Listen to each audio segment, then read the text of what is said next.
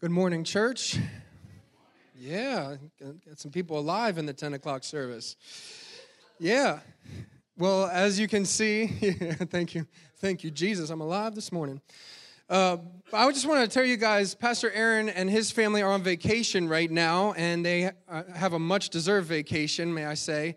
And they actually just came off of being at, down at National Fine Arts, where I have to share, yeah, our youth students, um, his youngest, Mally, did what's called a human video. It's a competition amongst everybody in the nation, and actually she got second place in the nation for her human video. That is, that is awesome. I know I'm not her father, but it's like a proud father moment for me. Well, if you guys want to take out your Bibles, I'm, I'm actually going to go all over the place a little bit, but uh, mostly Mark chapter six and Matthew chapter six. And uh, as you can see from the screen this morning, I want to talk to you guys a little bit about soul care. Now, this has been on my heart for a little while. The reason why I was stirred to, to talk about this was I was actually in a bookstore the other day, and as I was walking through the bookstore, I was asking them where the Christian section was, and they pointed me and they said, well, there, there's, it's over beside the self-help section over there. And so I went over to the self-help section, and I noticed it was like self-help, self-help, self-help, self-help, Christian, religion. You know, it was like all of a sudden I, I found, and then I went to Barnes and Noble, and I find the same thing, that the, the self-help section is bigger than the Christian section for some of these things. And I realize that there's there's a deep need for something, something people are trying to, to fill. And uh, as, as I was doing that and I was thinking about that, my thought was, you know what? As I started picking up some of the Christian books, I started opening them up. And I don't know if you're like this, but I open up a book, and if you do you even open up a book? Okay, yeah, no, just checking. Some people are like, forget that, you know. But you, I open up a book, and I read the first chapter, and then I decide, do I want it? Nah, put it back, you know. So I'll read through the first chapter, and so I was opening up some of these books, I said, wow, you know, it sure feels like the self-help section has bled into the Christian section.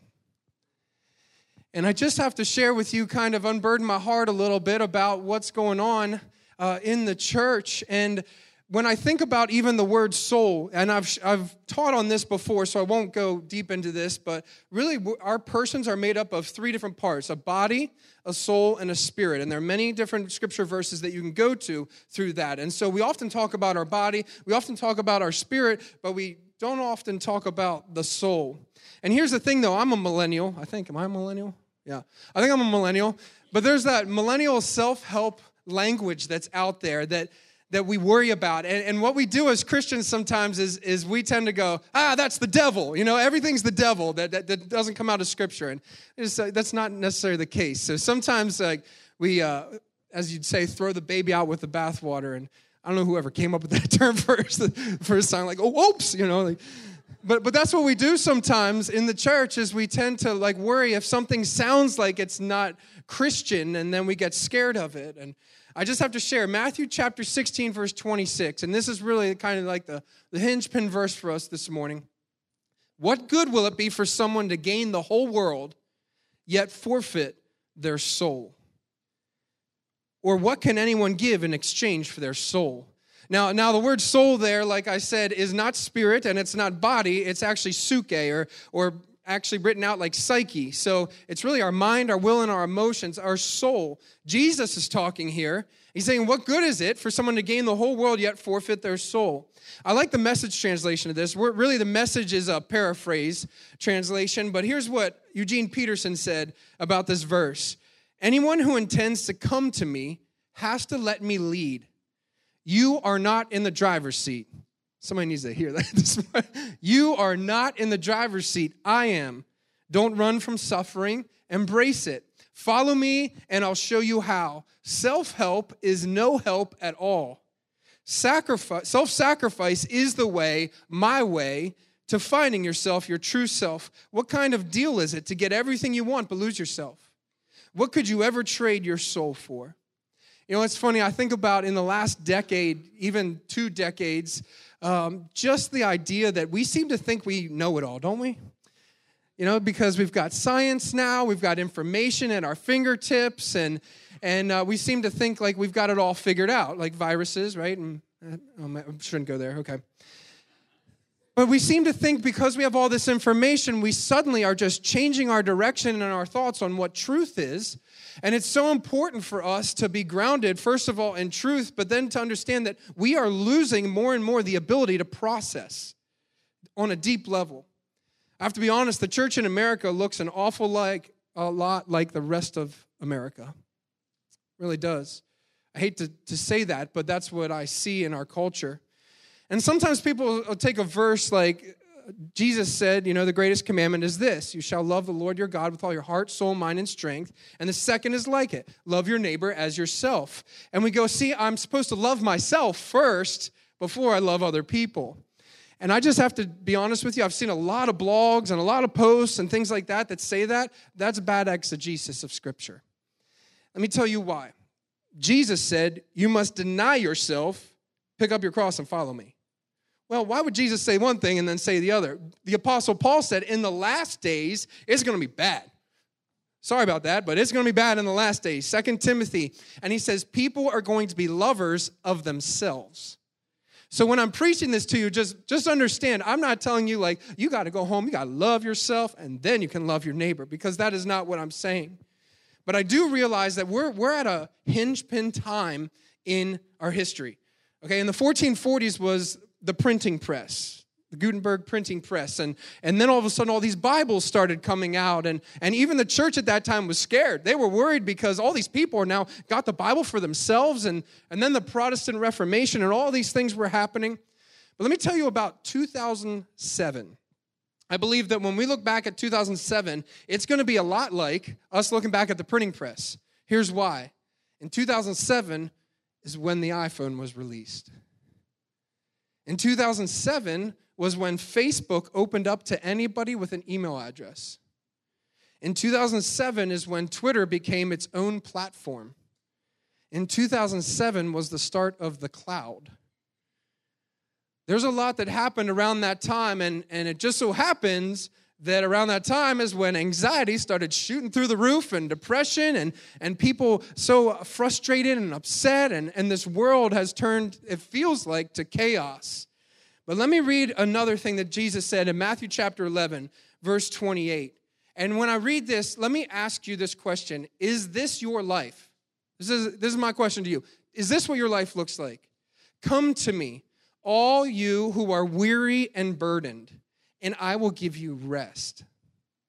Take my yoke upon you and learn from me, for I am gentle and humble in heart, and you will find rest for your souls. There's that word again.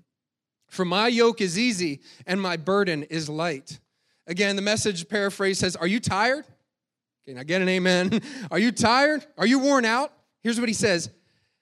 Burned out on religion? Come to me, get away with me, and you'll recover your life. Learn the unforced rhythms of grace. Uh, my father-in-law, Earl, I was telling him and kind of unburdening my heart one time as we were outside talking. And by the way, it's his birthday today. He's not in this service, but yeah, it's Earl's birthday. Thank you for the two people that clap. I'll let him know. But uh, he, he said to me, but don't you think, you know, with all the quarantine and all, all the things that happened where people had to stay home and stuff like that, don't you think that was probably good for us? And as I thought about what he was saying that to me, I thought, no, no, I pretty much see everybody going right back to normal. I pretty much see us all coming right back out, and it's crazier and busier than it was before, and we're moving into fall, and, and you saw the announcement video. There's all kinds of things happening, and school's getting back in session, and all these things, and it just feels like the rat race just started all over again. But I want to tell you, Dallas Willard said this statement. He he, um, he had a, a young guy, at that time he was young, John Ortberg, who called him. He was his mentor, and he said to him, how can I be the me that God wants me to be? Like, what's the best way for me to be the me that God wants me to be? And he said there was a long silence on the other side of the phone. And Dallas Willard said this statement: the ruthless elimination of hurry. The ruthless elimination of hurry. And he said, yeah, okay, he wrote that down. He said, okay, well, what else? Like, what else should I do? He said, that's it. He said, hurry is the greatest enemy of spiritual life in our day.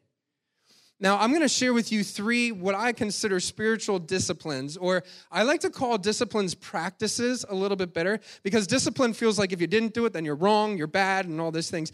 Practices is is you you try it out. I think about us going out on Wednesday night where we went out in the community and we were praying for different people, which you guys missed it. I want to say that was amazing. How about it? It was amazing on Wednesday. But but what I did is, as we were doing these things, I had other people pray so that they could practice praying over people. And so we, we give those opportunities so that you practice. It's not like, oh, I tried, it didn't work, and you stop. That's why I like to call it practicing. And I want to talk to you about practicing the presence of God. Practicing the presence of God. Now, here's what I don't want you to hear. I'm not saying don't read your Bible. I am, I am not saying don't pray. I'm not saying don't preach. I'm not saying any of those kinds of things. What I'm saying is not instead of, I'm saying in addition to. And here's the first point: silence. Kind of like that. Awkward silence. As Pentecostals, we like noise, right? Now, you even see me on the guitar back there. I'm always like stomping my foot, you know. And we like noise. We're like shouting, saying amen. You know, some of you are Pentecostals. Amen, you know. Yeah. We, we we like being loud in church. We like kind of like making a noise and everything like that. So this feels a little countercultural. But we have so much noise and distraction in our culture. So much. I love this. C S. Lewis said this. Back in nineteen forty-two, he wrote something called the Screwtape Letters. Has anybody ever read the, the Screwtape Letters? Yeah. It, C S. Lewis wrote this, and really it's kind of on, it's weird because it's on the demonic side. It's like demons talking to each other, trying to figure out how to trip up humans. And so what was really weird is I got it on audiobook first, and they were talking like demons back and forth, like, like really weird. So I was like, yeah, I can't do that. So I started reading the book instead. But uh, it was interesting because he he does it from the point of view from hell, basically. It's like, how can we trip up humans? And I'm not even kidding. nineteen forty-two, C S. Lewis wrote these words: "We will make the whole universe a noise in the end. We have already made great strides in this direction as regards to the earth. The melodies and silences of heaven will be shouted down in the end. But I admit we are not yet loud enough or anything like it. Research is in progress." Wow, talk about prophetic. He didn't know about the iPhone. He didn't know about the, any kind of phone. He, he's like, it's a totally different world right now. But man, the noise and the distraction that we have. Psalm twenty-three, you guys may be able to quote this psalm. And again, I got to ask you, is this what your life lo- looks like? He makes me lie down in green pastures. He leads me beside quiet waters. Another translation said, still waters. He refreshes my soul. Do you go to Jesus and do you feel like your soul is refreshed? There's another study done over twenty thousand Christians that were studied in this study. And uh, this guy, his name was Michael Zigarelli from the Charleston University School of Business. He found that this cycle is happening. He said, Christians are assimilating to a culture of busyness, hurry, and overload. Then God becomes more marginalized in our lives. Then we have a deteriorating relationship with God. Then Christians become more vulnerable to adopting secular assumptions. And then there's more conformity to a culture of busyness, hurry, and overload. He's he's did a study. It's, and the sad part is, and I'll be honest with you, the sad part is he studied pastors as well, and sixty-five percent of pastors had this same exact thing. And yet we're supposed to be the ones shepherding you and, and, and leading you in a life like Jesus. In First Kings nineteen, you guys may remember this story. Elijah has this amazing moment just before this where he calls down fire from heaven. I mean, burns up the sacrifice, kills all the prophets of Baal. It's this amazing moment, and he's thinking, all right, all of Israel's about to turn back to the Lord. And, and then he finds out that Queen Jezebel wants to get him killed. So she sends people out, and he hears about this, and he runs away. And he runs out into the wilderness, and, and he's depressed. Like, read that section of Scripture, First Kings nineteen. He's depressed. The first thing he does is he takes a nap. I mean, you can say amen to that, you know. And then he ate some food. And guess what? He took another nap. It was amazing. Sometimes you need rest, okay? And then he got up, and he walks forty, forty days into the wilderness.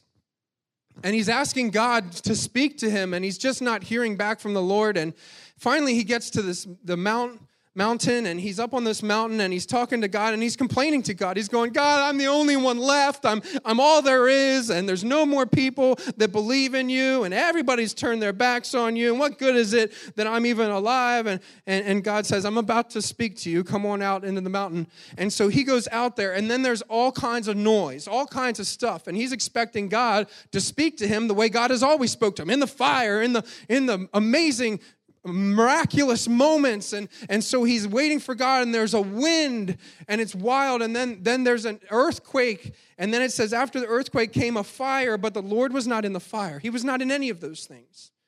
And after the fire came a gentle whisper. The better translation from the original Hebrew is a sound of sheer silence. God was in the silence. You know, I believe that that uh, Elijah was trying to hear from God the way he always heard from God. It's like all this noise and God, come on, like bring down fire from heaven. And God spoke to him in the silence. And you know what he said? What are you doing here? What are you doing here? Go back the way you came. You're not the only one left. God spoke to him in the silence. You know, when we're depleted, we become overly reliant on outside voices outside of ourselves.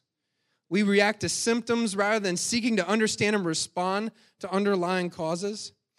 We have a barrage of competing voices in our culture. I don't think I need to tell you that, but I was reading this story about a, a gifted physician. His name was Charles, and he recognized the fact that whenever he saw patients, whenever he was overworked and, and really exhausted, he got in the habit of ordering a whole bunch of tests. So he'd order all these different tests to try to figure out what's wrong with them. But when he rested, when he got his sleep, when he went on a quiet walk, he could rely more on his intuition and experience. When he could take the time to really listen and be present with them, he almost always got his diagnosis right without having to order all those tests. Again, we think that we're so much smarter now because we've got all these things. I, I don't know, many of you guys know this, but before this, I worked in physical therapy. And I remember vividly this, this one lady that would come in, and, and she had sciatica, so she had like issues down her leg because of her back. And, and I see some head, and I was like, yeah, I got that too. So with her, with her, what we did was extension exercises. So we were doing exercises like prone press-ups and things to, to help. She had a bulging disc basically in her back that we were helping to kind of alleviate the pressure on the nerve root. And so we were always doing extension exercises. And every time she left, we got the pain out of her leg. Her back felt better. She was so happy. And then when she'd come back, she'd be like, you guys hurt me. I don't know what you were doing. I'm like, I mean, what we're doing, and then we tried some other things, but we're like, no, like, this is the direction. That's what we're supposed to be doing, and and so it it was really getting frustrating, because every time she, she came back, she was blaming us. She's like, you guys hurt me. We're like, every time you leave, you're, you're feeling better. And then finally, it all clicked one day. I'm watching her do her exercise, and then she sits up like this on the end of the bed, and she starts going like this. I'm like, whoa, whoa, whoa. I'm like, what are you, what are you doing? She goes, I'm doing an exercise. So we didn't show you that. She goes, no, Doctor Oz told me to do that. I said, Doctor Oz is not treating your back. We are. But can I be honest? We're doing that in the church too. We're listening to so many voices out there. And, and I thank God for the many pastors and preachers and many people that hear from God out there. But some of us are, are listening to, you know, John MacArthur, or pick your favorite one, Stephen Furtick. And I'm not against any of these pastors, just so you know. I believe many of them preach truth. But I do believe Pastor Furtick doesn't know you. You need somebody who knows you. It's like her saying to me, Doctor Oz doesn't, isn't treating your back. We are.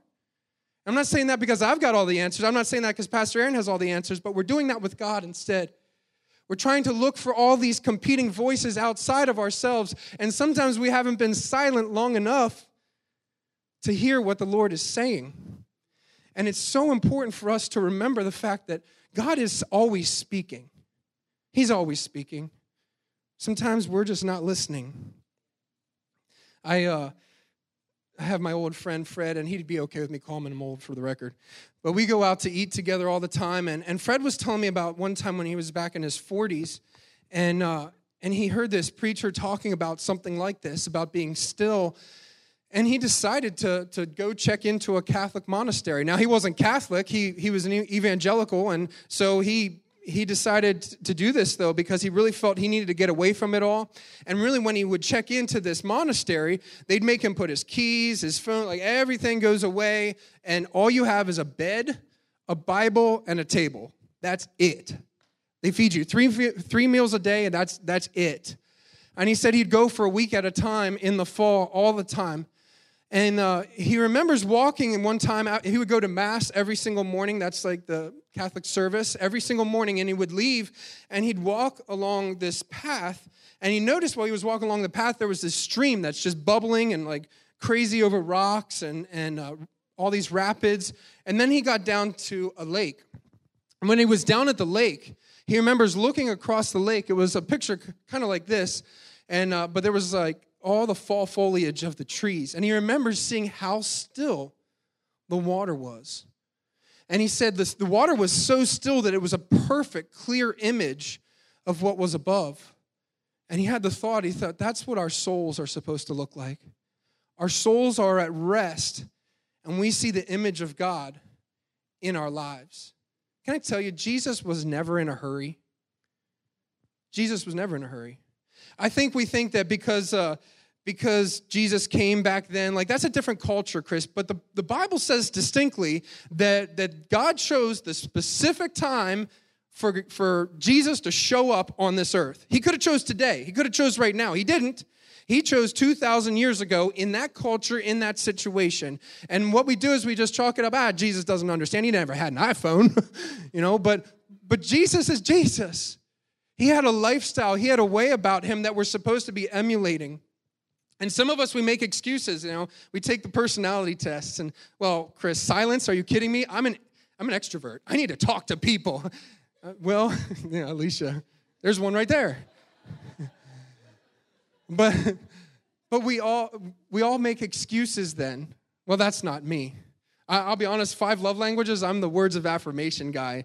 And so I, you ask my wife, she'll come home and I'll be like, I'll be like, hey, did you notice I did the dishes and the laundry? And she's like, okay. You know, like, do you want me to throw you a treat? Or good job, you know? Like, I do that all the time, but I'm a words of affirmation person. But what I can do is I can use that as, as an excuse not to do something. Listen, I don't like reading, so I don't I don't need to read the Bible. That's not true. It's the same thing with these spiritual practices. Actually, there was an early desert father named Abbot Agathon. For three years, he carried a stone in his mouth until he learned to be silent. Some of y'all, like, I could put a stone somewhere. But for real, are you are you really... Are you really, let me ask you, are you really transforming into the image of Jesus? We've bought into this lie that we're not successful unless we're moving. Activity is not always accomplishment. First Thessalonians, the Apostle Paul's writing to this church, and listen to this. When we think about the Apostle Paul, this incredible missionary, going out, starting churches, you know, getting whipped and left for dead and shipwrecks and all these amazing things, this is what he writes to the church in Thessalonica. And make it your ambition, like you're supposed to have, make it this your ambition to lead a quiet life. You should mind your own business. Turn to your neighbor and say, mind your own business. Doesn't that feel good? It's scriptural. Mind your own business. And work with your hands, just as we told you, so that your daily life may win the respect of outsiders and so that you will not be dependent on anybody. You thought it was like the Real Housewives of L A or Real Housewives of New York, right? Real Housewives of Thessalonica. That, that's really what was happening, though. Like, they were, these gossip girls, right, were getting together and, and hanging out and talking about each other. And the Apostle Paul said, be quiet. Mind your own business. Do what God's calling you to do. So many of us just want to say something. Silence. Now, the second thing, just as fun as the first one, solitude. Everybody's like, oh. When you are alone with God and with your soul. Luke chapter five, verse sixteen says this, but Jesus often, look at that, often, I'll say it again, Jesus often withdrew to lonely places and prayed. Often got away by himself, him and the Father, and prayed. That's in there for a reason, okay? Jesus needed that kind of time. And if Jesus needed it, you do too. I'm not talking about this last year. Listen, quarantines, all, all I saw was our souls get more stirred up than ever before and frustrated and angry. The, uh, there's a moment, and, and many of you can see this, is in Mark chapter six, is there's a moment when the disciples are actually sent out by Jesus. As as the church, we often look at the book of Acts and, and when the Holy Spirit fell, and then there was this amazing moment where they went out and uh, you know did all these amazing things, but actually there was a time during Jesus' ministry on earth that he sent them out, two by two, to go out and to, to cast out devils, to heal the sick, to raise the dead. He actually sent them out to do this, and they got to do this while Jesus was still here on the earth. That's why, again, I like to call it practicing God's presence. He was teaching them how to do this, and he sent them out. Now, they came back to him in Mark chapter six, verse thirty. They came back to him, and could you imagine what this was like? I mean, this is crazy. I mean, Jesus just sent you out. You're like, dude, did you see that guy just got healed? That was amazing. Yeah. Did you see that demon? Like, I went like this, and the demon like got out of him, and, and we healed him, and, and this was just incredible. And, and they come back telling Jesus, they're like, Jesus, guess what we did? We were doing this, and we were doing that. We were doing this. And, and Jesus goes like this. He's like, good job, guys. I'm so proud of you. No, he didn't do that. No. The apostles gathered around Jesus and reported to him all they had done and taught. Then, because so many people were coming and going that they did not even have a chance to eat, he said, come with me by yourselves to a quiet place and get some rest. Come away with me. Rest with me. Come rest. He didn't go like, oh, I'm so proud of you boys. You know, no. And girls, for the record. Amen. But uh, he said, come away with me. There was there was a point where he said, we need, we need to get away together. And, you know, going back to some things Earl t- taught me, he said, you know, you're, you spend your time when your kids are growing up teaching them to walk and talk. Then for the rest of their lives, you're teaching them to sit down and shut up. You know? It, it, truth. I mean, can, can I be honest? Sometimes it's like that in, in church. Ooh, sorry. Because, and I'm I'm just as guilty.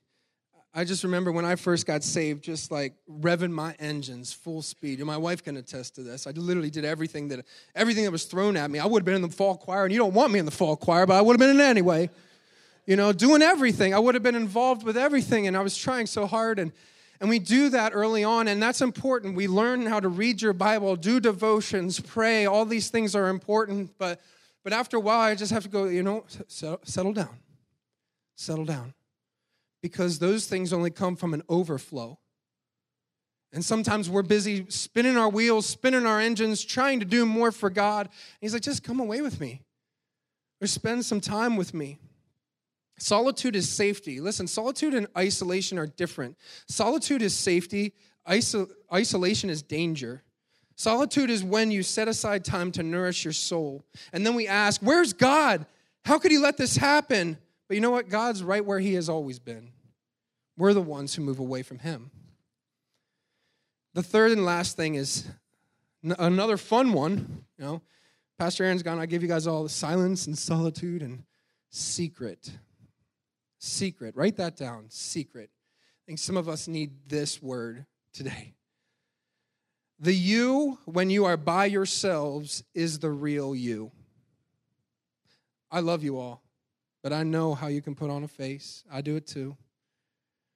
You know, I, I, I was reminded of this uh, just last night. I was thinking about this while I was laying in bed. I remember about a year and a half ago, I was preaching on holiness, you know, preaching on holiness. And I stepped down off this platform, and my son, as a four-and-a-half-year-old, comes running down, smacks me on the backside and yells, nice butt, Dad, and runs off. Thanks. Uh, thanks, son. Like, I just got done preaching holiness. What are you doing? You know, like, but and sometimes I think we look at Scripture with rose-colored glasses. Jesus, you know, we're like disciples. They were trying to keep the kids away from Jesus. Yeah, but you forgot about the kid that was slapping Jesus on the backside, you know. Jesus, like when, when Jesus said, let the children come to me, if you've ever worked at, have you ever worked in kids ministry? It's like herding cats, you know? But but Jesus said, listen, I know, like, there's there's trouble, you guys, you got problems, you're all messed up. Actually, I remember this. My I have a great aunt that's, uh, actually two great aunts that are nuns. And so the first time we went up, my sister got to see Aunt Carolyn for the first time. We went up to Providence, Rhode Island. And Aunt Carolyn was late. We were there with our baggage waiting, and then we see this nun in her full habit, like, come r- running running down through the, the terminal, and she gets to us like this. She's like, she's like, hurry up, guys, I'm double parked and it's hot as hell out there. She goes running off like this. My my sister's like, looks up at my mom, can she say that? I was like, well, it's in the Bible, you know. You know, we can we can pretend, we can put on the face all day long, but we're real, okay? The secret you is the real you. Matthew chapter six, verse one says, be careful not to practice your righteousness in front of others to be seen by them. If you do, you will have no reward from your Father in heaven. Now, let me show you. He's about to talk about three different spiritual disciplines, spiritual practices, giving, praying, and fasting. Next one. But when you give to the needy, do not let your left hand know what your right hand is doing, so that your giving may be in secret. Then your Father who sees what is done in secret will reward you. The next one with praying, verse six. But when you pray, go into your room, close the door, and pray to your Father who is unseen. Then your Father who sees what is done in secret will reward you. Matthew chapter six, verse seventeen. When you fast, put oil on your head and wash your face, so that it will not be obvious to others that you are fasting, but only to your Father who is unseen. And your Father, uh, yeah, and your Father who sees what is done in secret will reward you. There's something, and Pastor Aaron alluded this to this the other week, something in our culture right now called virtue signaling. Let me read you what the definition of that is. The action or practice of publicly expressing opinions or sentiments intended to demonstrate one's good character or the moral correctness of one's position on a particular issue. It's really talking a lot about our, our posting on social media. When we're magnifying our good deeds and we're magnifying others' bad deeds. Eugene Peterson called this ecclesiastical pornography. Us needing to be seen. It's telling everybody like it is. You know, I think about Jesus and all the amazing miracles. You know, all four Gospels, all four Gospels say that there were so many other things that Jesus did that aren't recorded. Used to think, why not? I mean, it'd be a lot easier for people to believe in Jesus if, if it was all recorded. At the end of the book of John, he actually says that there, there were so many miracles, so many things Jesus did, that there aren't enough books in the world that could contain it all. Like, well, I'd like to hear a couple more. I mean, that'd be cool. John chapter twenty, verse thirty says this, Jesus performed many other signs in the presence of his disciples, which are not recorded in this book, but these ones are written so that you may believe that Jesus is the Messiah, the Son of God, and that by believing you may have life in his name. I remember we were doing this outreach over here. We were giving Ritas to all of the teachers over here at Wrightsville Elementary. In fact, we had so much left over, we went up to the other elementary school.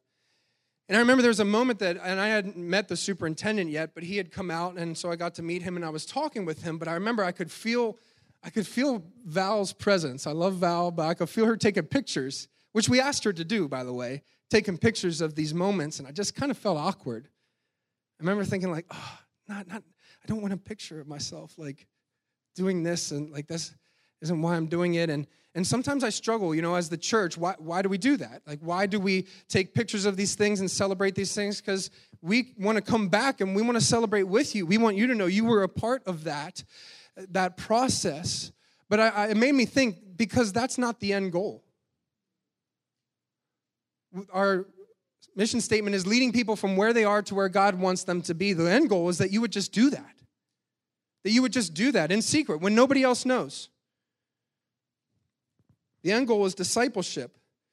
There's so many things that happen in this church that nobody knows about. Nobody knows about. I think about Linda Barnhart, who Pastor was sharing about last uh, last week, actually.